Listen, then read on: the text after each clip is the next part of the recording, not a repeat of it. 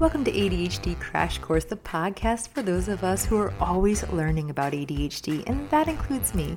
My name's Danae Cannon, and I'm your host. I'm an occupational therapist, a certified coach, a mom of more than one child with ADHD, and I have ADHD. So welcome to the podcast. We're in this together, and let's jump in. Welcome to ADHD Crash Course. Today we have Ollie Maggi, and she is here today to talk to us about sex and ADHD. She's a sex therapist. She is a co-owner of co-intimacy relationship coaching. Is that right? Did I get it right? Mm-hmm. And she works with all kinds of different individuals, but she's here today specifically to talk about ADHD and intimacy, ADHD and sex, because as you know, ADHD impacts all of our lives. It's not just in the classroom. There's probably no place that ADHD doesn't show up. So welcome, Ollie. Thank you. Thanks for having me, Danae. So tell me a little bit about you, a little bit how you got into this work. Yeah, just let us know a little about you. Mm-hmm. So I know I've told the story a bunch of times on like other podcasts, but I just always find it ironic that I originally went to school for engineering. And then I realized it is funny. I'm like, I don't know if I'm like these other engineers. Maybe not. You're very well-rounded. And so I found, I don't even remember how I stumbled upon sex therapy, but I stumbled upon it and I was like, this is what I meant to do. Like, I think having anyone talk to you about vulnerable topics I just love being, and I'm honored to be in that space with people. But when they can especially talk to you about what I consider some of the most vulnerable of vulnerable topics, yeah. That's when I'm just like, wow, like to hear something that someone hasn't told anyone in their family, or maybe it's the first time they're really admitting some of these things to themselves. I think it's such a special place to be.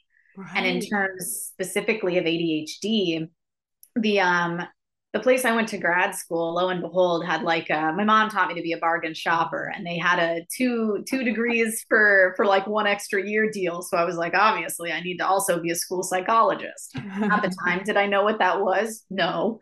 But as a school psychologist, you're the one that does all the testing for special education. It has nothing to do with therapy at all. And you just help different kiddos get, services that they need. And one of the things that kids can qualify for in special education is under something called other health impairment. And it's if you have ADHD to the point that it's interfering with your ability to access the education at school. And it's a huge nowadays, I think dyslexia and ADHD are some of the most common referrals that we get for special ed. Mm-hmm. And so the more I got to work with kiddos with ADHD, and as the universe works, my partner ended up having ADHD. So I was like, wow, like this stuff sticks with you. It's not just like not being able to focus in school. It shows up way later in life. And the amount of clients I work with now, even just for anxiety or, therapy that isn't sex therapy, that realize in their 40s or 50s, like, whoa, I just got diagnosed with ADHD and it makes so much sense now. Why, it's impacted my relationships. It's gotten in the way of certain jobs. And so when we, for our business, for co-intimacy and relationship coaching, we do weekend workshops. And so it was my turn to kind of pick our first one, and my brain obviously went to ADHD and sex. Yay. Yes, definitely. And it is. There are like everything. There's so many areas, even within sexuality, that ADHD can impact. I'm sure you've seen that in your practice, and can't wait to hear your thoughts on it. Yeah. So, I think first it's always good to know, how does this even feel in a relationship, or how can it just show up in a relationship, whether that's inside or outside of the bedroom. And a lot of people with ADHD will explain feelings that are similar to feeling overwhelmed, because it can feel like it's hard to like keep your head above water, right? Mm-hmm. Just in many aspects of life, it feels like you're kind of treading and these other people are swimming, and you're like, I'm so confused. Like, who taught you how to swim? Because mm-hmm. I'm just trying to tread water here. You can feel different. Obviously, your brain works entirely differently. Subordinate, which is sad, but true. There's an incompetence. Men can feel emasculated from just this struggle that it feels like you might be going through alone, especially when people don't know that they have ADHD and you're being diagnosed later in life. So all you've seen around the world is, it seems easy for you to do this. Seems easy for you to pay attention or focus or stay on task or get that done. And I need to take 500 breaks. And then I don't understand. So you say subordinate, are you kind of talking about that parent-child dynamic that can creep in when one person is like the responsible one or the reliable one? Is that what you're referring to? Or Yeah. And I'm going to get a little more into that too. Yeah. But yeah, it's like people can feel less than.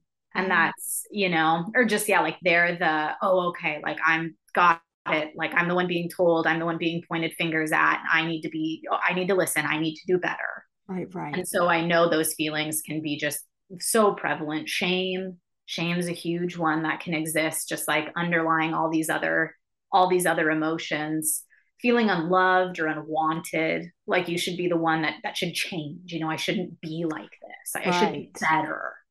And longing to be accepted, longing to want to be like other people. And again, this isn't everyone's story. I think some people see all the positives that come with their ADHD. They're probably so much more creative. There's other parts of their brain that are just on. They learn things differently, but once they get it, they can probably retain it and apply it way differently and to a much larger extent than other people. Right. And so but I think this can be very true of especially children kind of navigating this journey and adults that are still kind of coping with and learning to accept that they have ADHD. Definitely. I mean, you can see that in relationships where there's a kind of there can be unintentionally a story about ADHD and the ADHD partner and this kind of where things become about them, any conflict becomes about them or any place where there's friction, like default ends up being sometimes, the ADHD factor, which of course impacts things, but it's not always the whole story. Mm-hmm.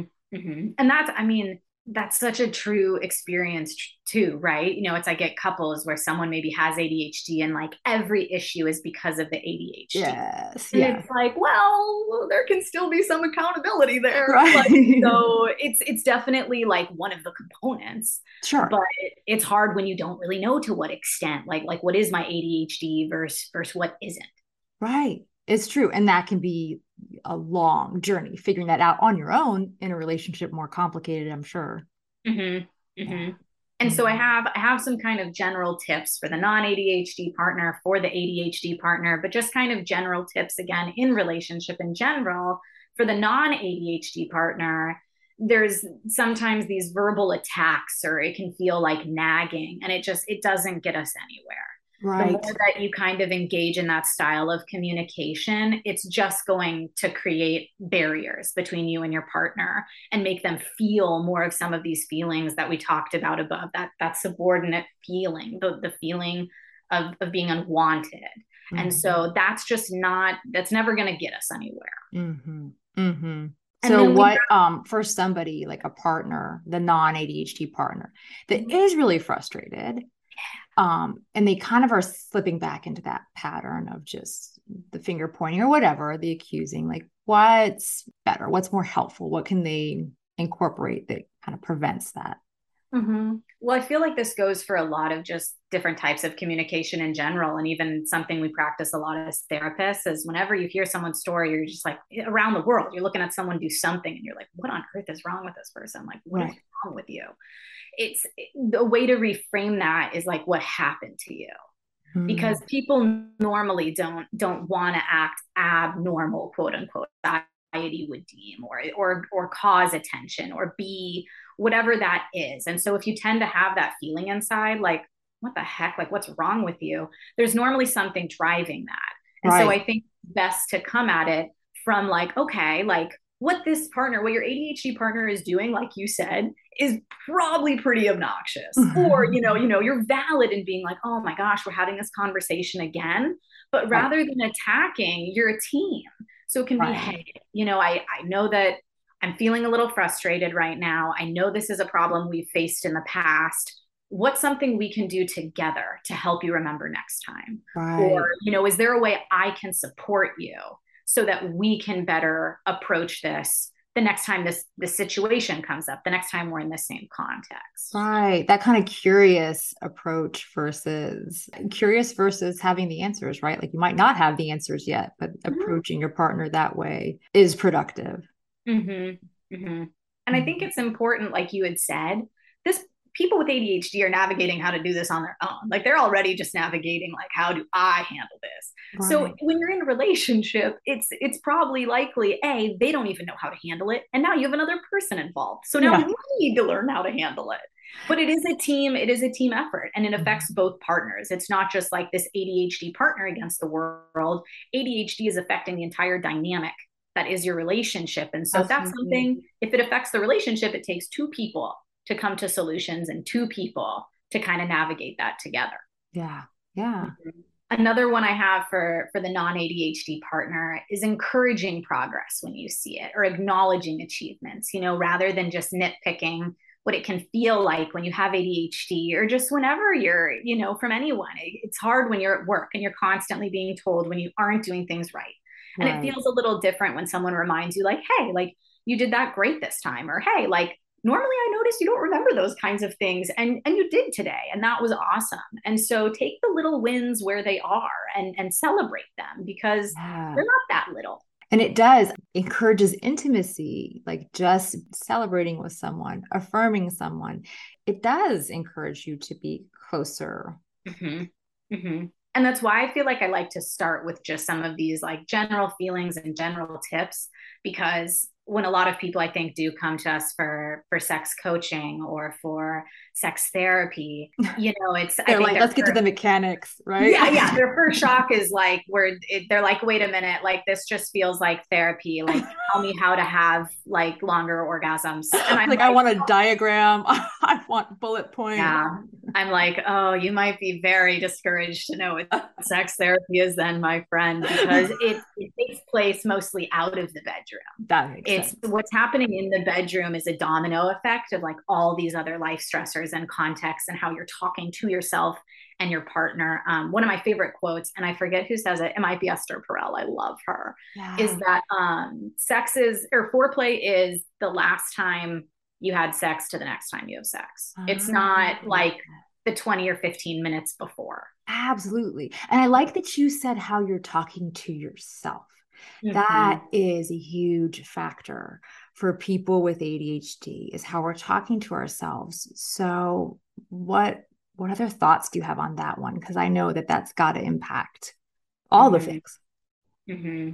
And so again, I think it comes with when your partner is going to acknowledge your achievements. You know, that's a time for you to say, hey, like, I did do this. Like, it's okay to give yourself a pat on the back. It's okay to get frustrated when you've done something 10 times, and then move on, and then try next time. You know, it's harping on these things, creating that internal dialogue of like, I'm not enough. I won't be loved.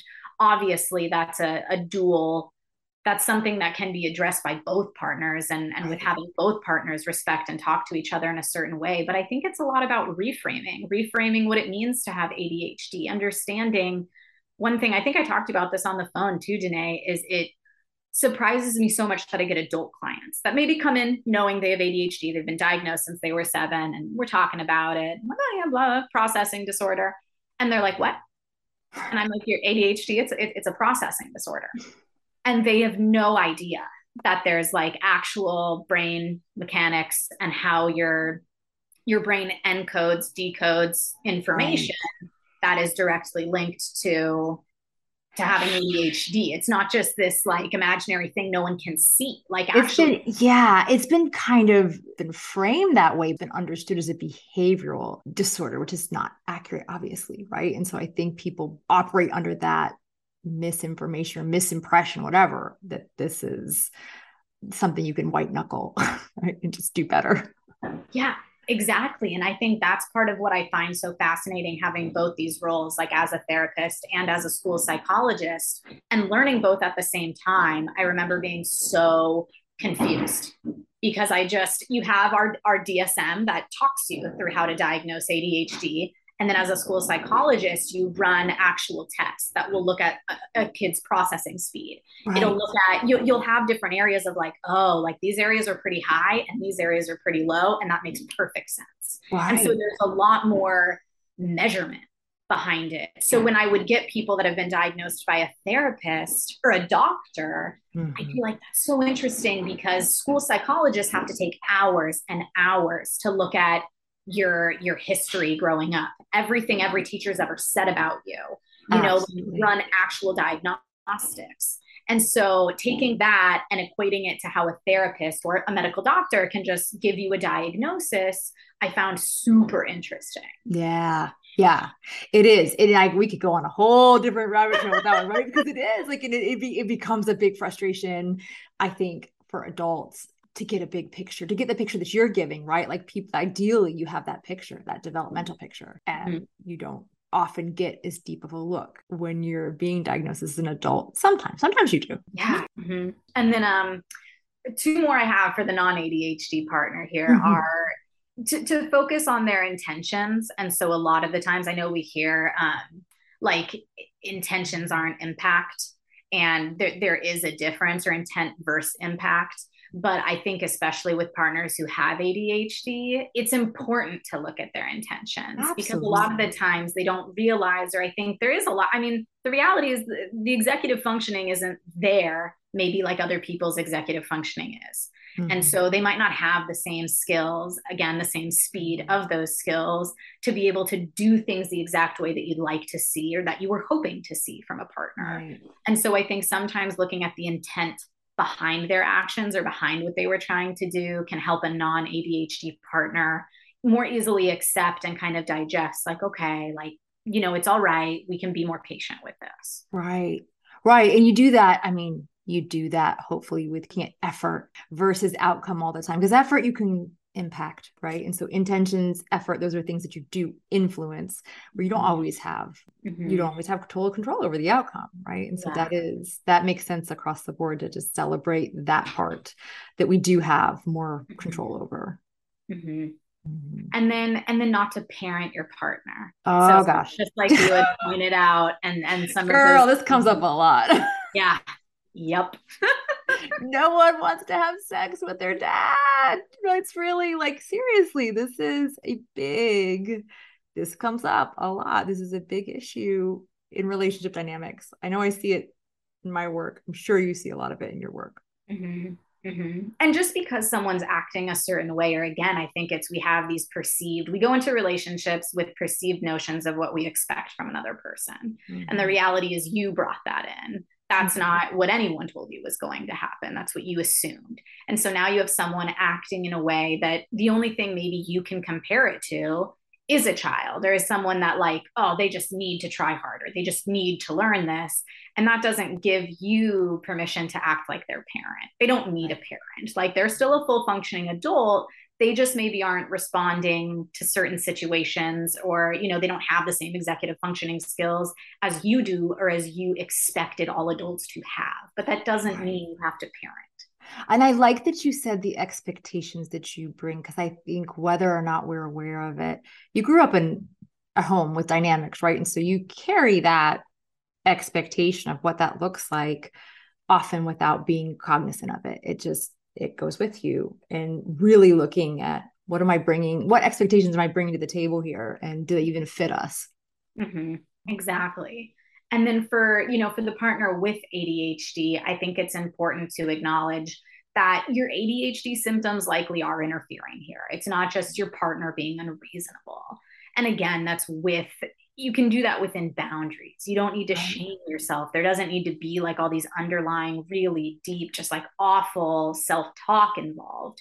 But the reality is, like, ADHD is real, and your brain works differently. And I think a huge part of this process is accepting that your relationship's going to look different. How you learn, how you function is going to look different, and sex is going to look different. Right. Right. That's reasonable. I mean, there's not really an area that in life I can see that ADHD doesn't impact for at least some people, right? So it makes sense. Exactly. And another one is, you know, if strong emotions derail conversations, because that's a really common symptom with ADHD, is just the lack of emotional control at times, especially when you're under stress or in like high anxiety environments. You know, like if those strong emotions really do derail conversations, acknowledge these things ahead of time with your partner if you know that exists in your relationship, and have a plan. So be prepared for things like timeouts. It's perfectly okay to say, hey, I need some space. But I think where a lot of people go wrong is they say, I need space, or they just storm out. and there's no talk of when you're going to come back. Yes. So you need that piece. So you have to say, you know, hey, decide with your partner when you're in a very low stress environment and everything's going smooth, you know, there's no stressors. Hey, maybe next time we have one of those conversations and I do kind of explode and, or, you know, I really get overwhelmed with my emotions. I'm going to excuse myself for 5, 10, 15, whatever you think minutes. And then, but then I'll meet you back in whatever room you're in, or there's a set plan of when you come back. So what I'm hearing you say then is like the person that needs to remove themselves is probably also gonna be the person that's responsible for re-engaging. Yeah. Okay. I think that tends to work well. I think like everything, sometimes it's both partners maybe might go to a separate space and then meet in a different location. So it's like both of them are coming back. But I for sure normally advise that when these conversations are had, I always encourage the partner with ADHD when they feel comfortable enough to kind of initiate the conversation, because it can feel attacking, right? To have someone else say, hey, you blow up in conversation sometimes, so you're going to need to step out for 10 minutes and come back. Right. Just like put in time out, right? Like going back to that whole parental dynamic, not cool. Yeah. So yeah, that makes sense. Yeah. So it's more just having the awareness. And again, like, it's okay. Like everyone freaks out. Everyone has moments where you're like, oh, I could have handled that better. Like I just needed to de-escalate for a hot second before we had that conversation. And there's nothing wrong with that. So I think once you accept that you get there, sometimes just have a plan for success in the future. Oh, I like that. Yeah. Removing yourself. That's definitely one I've learned. Oh gosh. And then another one too is find ways to spoil your partner, because feeling more cared for could help with feeling less like a parent too. And so these could just be really little things. Like I think sometimes people, if someone's love language is gifts, we think it's like, oh, like, of course, like they just want all these things and all these shoes. And it's not always like that. You know, sometimes if you find a flower out and about and you're like, oh, I know they love this color, and you bring it back for them.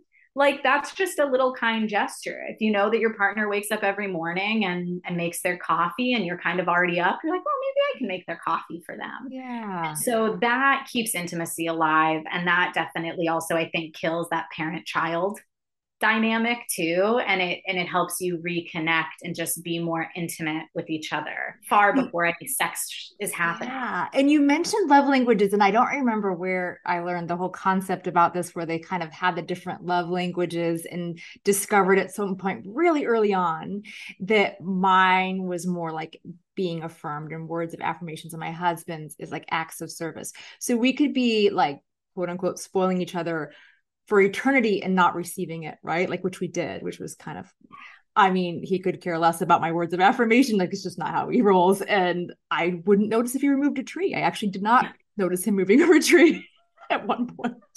So like knowing that we receive those things differently, like really helped me be able to catch it. Oh, this is him making a really kind gesture towards me that I totally have not seen, and vice versa. Yeah. Yeah. And I feel like you touch on such an important factor, Danae, which is we tend to give love in the way that we want to receive it. And absolutely. So like, I know mine's quality time. And so I would think like, oh, I'm just going to invite this person to do all these things, or like, oh, I'll just go over and we can hang out while you do that. And if someone's love language is not quality time, they're going to be like, okay, that seems like an inconvenience for you on a Tuesday, but like, sounds good. So we are naturally inclined to give love the way that we hope to receive it. And so once you know the other person's, you're like, oh, this might not make a whole lot of sense to me, but like, yeah, I guess I'll go pick that thing up for you. I guess that'll mean a lot. So yeah, absolutely. And for somebody who's, for me, like somewhat inattentive, missing those things that are so obvious and glaring to the other person, like just more communication on that was very helpful for us. Like, being able to notice and see and recognize, oh, that's what that was. Personally, could easily go missed for the other person too. Yeah. And I think that's a great one. I think that's a perfect example of, I don't even think that's your ADHD and being inattentive. People aren't going to know what you want if you don't communicate it. You can be the most attentive type A observational human, and you still won't know your partner's love language unless they tell you, or unless, you know, there's some way in which they're like outwardly kind of expressing to you, like, this is how I like to accept love. So that's one where I think people with ADHD may have the assumption like, oh, like, of course I should have known. And it's like, oh gosh, no, don't worry. Like, we see couples all the time, but ADHD isn't anywhere around, and they feel on it. That is true. That is. And then I want to get into some research, because I like everything backed by research. I think that's my school psychologist brain for sure, is in my mind, if these things are shown or there's patterns, I want to know how and why, and the studies that found them. And so there is this one study by Ari Tuckman. He's a PsyD.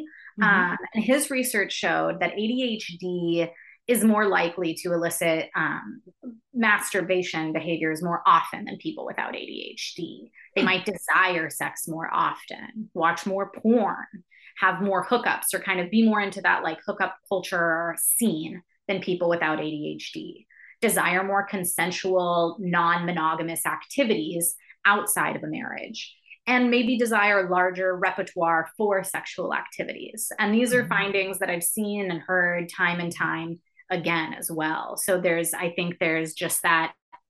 an exploratory, a curiosity that isn't, and again, that's not to say if any of these things apply to you, that you have ADHD for sure. No, but it tracks, right? Like if you're somebody who's looking for intensity, novelty, which is very much ADHD nervous system is, some of that kind of helps kick things into gear. So that makes some sense. And even in, there's a psychiatry journal, there was so many authors, but like Hertz, Turner, Barra, they showed that the increased emotional dysregulation and kind of the impulsivity that can come with ADHD, that can lead to more hypersexual behaviors, more sexual dysfunctions. What I found interesting is even just outside of this study, over a third of men diagnosed with ADHD and over 40% of women with ADHD reported some form of sexual dysfunction. So I think it's just so important to know that like you're not alone. And this isn't just like, oh, what's wrong with me? Like, why can't I do this? With that, there can be hyposexuality, which is actually a loss of desire. So it's kind of funny. There can be both ends of the spectrum here, because you might have a fluctuating libido that just isn't quite as regular as someone else's libido. Some researchers have even suggested like recommending a screening for sexual disorders as a part of diagnosing someone with ADHD. And so I thought that was like, that just goes to show, I think, how prevalent this is within the ADHD profile. So, absolutely. I'd be really curious to see, like, also in terms of just lifespan, do you see a lot more of the impulsivity and the hypersexuality in one phase of life versus the hyposexuality, you know, under the umbrella of ADHD in a different phase? Because I definitely see both, that a lot of times with ADHD, the way our brains are working, the activity, like some people are just tired across the board, that fatigue impacts sexuality and interest in sex and sex drive, I'm sure. And some like sexual risk taking as well. So there can be lots of different ways that it shows up in the bedroom. There's also a decreased satisfaction with sex that they've shown is, again, linked to ADHD. They don't know whether it's like one causes the other or what, you know, how they're related, but it's just been pretty prevalent that if you have ADHD, the chances are that this could be highly associated with a lack of satisfaction with sex. And they think a part of it could be that there's an increased fear of intimacy, and there's like an insecurity and a depression that can even come from some of those feelings of like chronic underachievement that a lot of people with ADHD carry. You know, and then ADHD too, you can, there's a trio in just kind of general psychology and how I've learned it from all my supervisors. ADHD, anxiety, and depression are all like this little triage that people come to you and they're like, I have all three. And I normally one is leading the show, but it's hard to tell which, because there's a lot. It's so hard. Yeah. It's so hard to tell. And I know it's gotta be really hard as a diagnostician, because unsupported ADHD can show up that way. It can exist together. It's just the way it is that those are little triplets. Right? And sometimes are there, you know, like maybe there's some comorbidity, but other times there, you know, maybe, you know, what else affects sex? Anxiety and depression.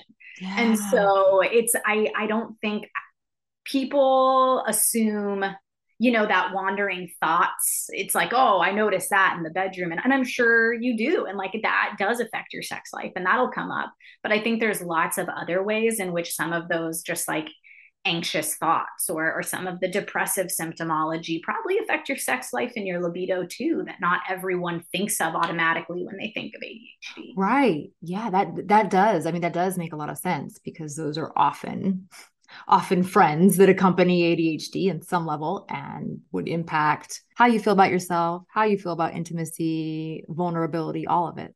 Mm-hmm. And so the kind of wrap up here that I have, and it might sound a little general, but it's, or just like, oh, listen to this whole thing for that.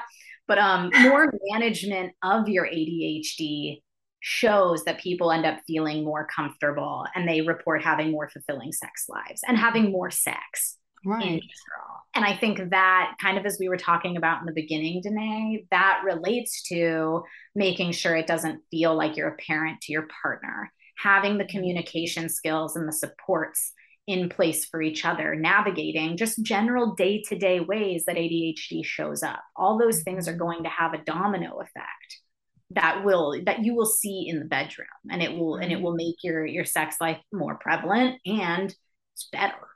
Right. That does make sense. I know that this comes up a lot, like just prioritizing the time together, intimacy together, and just shifting from one thing to another thing. And do you have any thoughts about, I mean, I know there's no one size fits all on how to approach it, but how to prioritize it in addition to better connection? Yeah. Yeah. And so first of all, I think there's kind of four main: seeing your medical doctor, mm-hmm. being on medication, potentially, if that's the right path for you, mm-hmm. therapy, just around your general, you know, if you really notice ADHD affecting different parts of your life, that's another great support.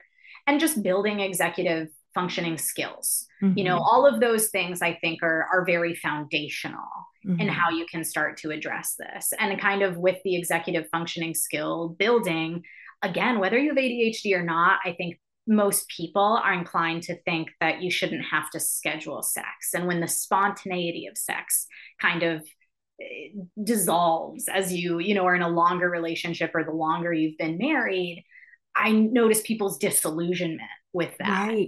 And to me, it's no shock at all. And so right. I just don't think people are prepared to have to schedule these things. Like, it does feel like doesn't really fit with the romantic image we have. Right. But yet I think with ADHD, we really have the experience a lot of times of just our lives running us and having some more intention about something that matters. And what I think that I think there's people believe that, oh, if it's on the calendar, like that takes the lust out of it. That takes the fun but actually, if you know when you're going to have sex, then you can adequately plan like a large amount of foreplay. Like you can work up to that. If you know it's going to be right after work on Friday because you guys have scheduled it in, you can send flirty texts to each other while you're at work. You can, if you're going to get home a little earlier, you're like, oh, okay, I can like prep the house a little bit, or like I can put something else on. I can like dim the lights and candles. You can actually create more of a scene because of planning it, which is also incredibly beneficial if you have kids, you know, like making time to have sex when you have a family. Yeah. It's planning ends up being a part of it. And I think there are ways to shift your mindset about how that doesn't have to be a buzzkill. Right. Okay. I like that. I was thinking about planning a trip and how I get really excited about planning a trip. I mean, it's just I'm kind of dorky that way. It's like, oh, I just like so much joy goes into that anticipation and preparing things in that way. And so I don't know. Think about it as planning a journey. I love that. Well, in some couples too, it's like, that's when they have maybe more sex than they would than when they're at home, or there's already an expectation that like, that's going to happen on this trip. So in a sense, you have an idea of what it means to schedule sex. Right. I just think when people word it a certain way, or when you write it on your calendar, it like sits differently. For sure.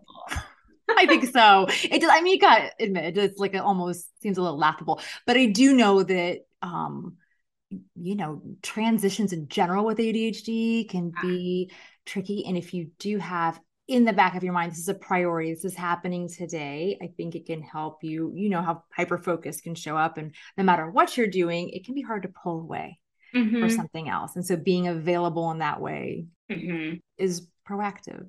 Yeah. And again, that, I mean, I think it's a double-edged sword because some people that'll then increase the anxiety around it. And it's like, oh no, what if I'm not in the mood? Or like, sometimes I get really dry. What if he can't get hard? And, right. and I think it's important to work up to it or schedule it. But in terms of you have scheduled intimacy time. Mm-hmm. And so if that leads to intercourse, great. Maybe we're just going to stick to oral today. Maybe we started doing massages and we're like, can we just make this like a 1-hour massage sesh? Because this is fantastic. Oh, that sounds amazing. It doesn't have to lead to anything. There never has to be like a be all end all sex and orgasm, or I would say intercourse and orgasm has to happen. That's going to be a big shift. It seems like a big shift. Mm-hmm. It is. It is. But what's interesting is, when you get couples that, let's say, people that are having trouble climaxing, mm-hmm. they become so obsessed with it. And the first thing you do in your practice is you take it off the table. Oh. Is you're like, okay, we're not having intercourse, or like, we're not going to try to climax. And it confuses people and makes them very frustrated because it's like, what do you mean? Like, that's why I'm here. And it's actually the pressure you're putting on yourself is negating what you're trying to accomplish. And so how you actually have more sex is by not worrying about it leading to sex. I swear everything in ADHD ends up being about mindfulness. Like you always go back to being in the moment, enjoying the moment, noticing the moment. I feel like all roads seem to lead back to mindfulness and just, yeah. I mean, I don't know if that's how you see it, but to me, it just sounds like, yep, mindfulness again.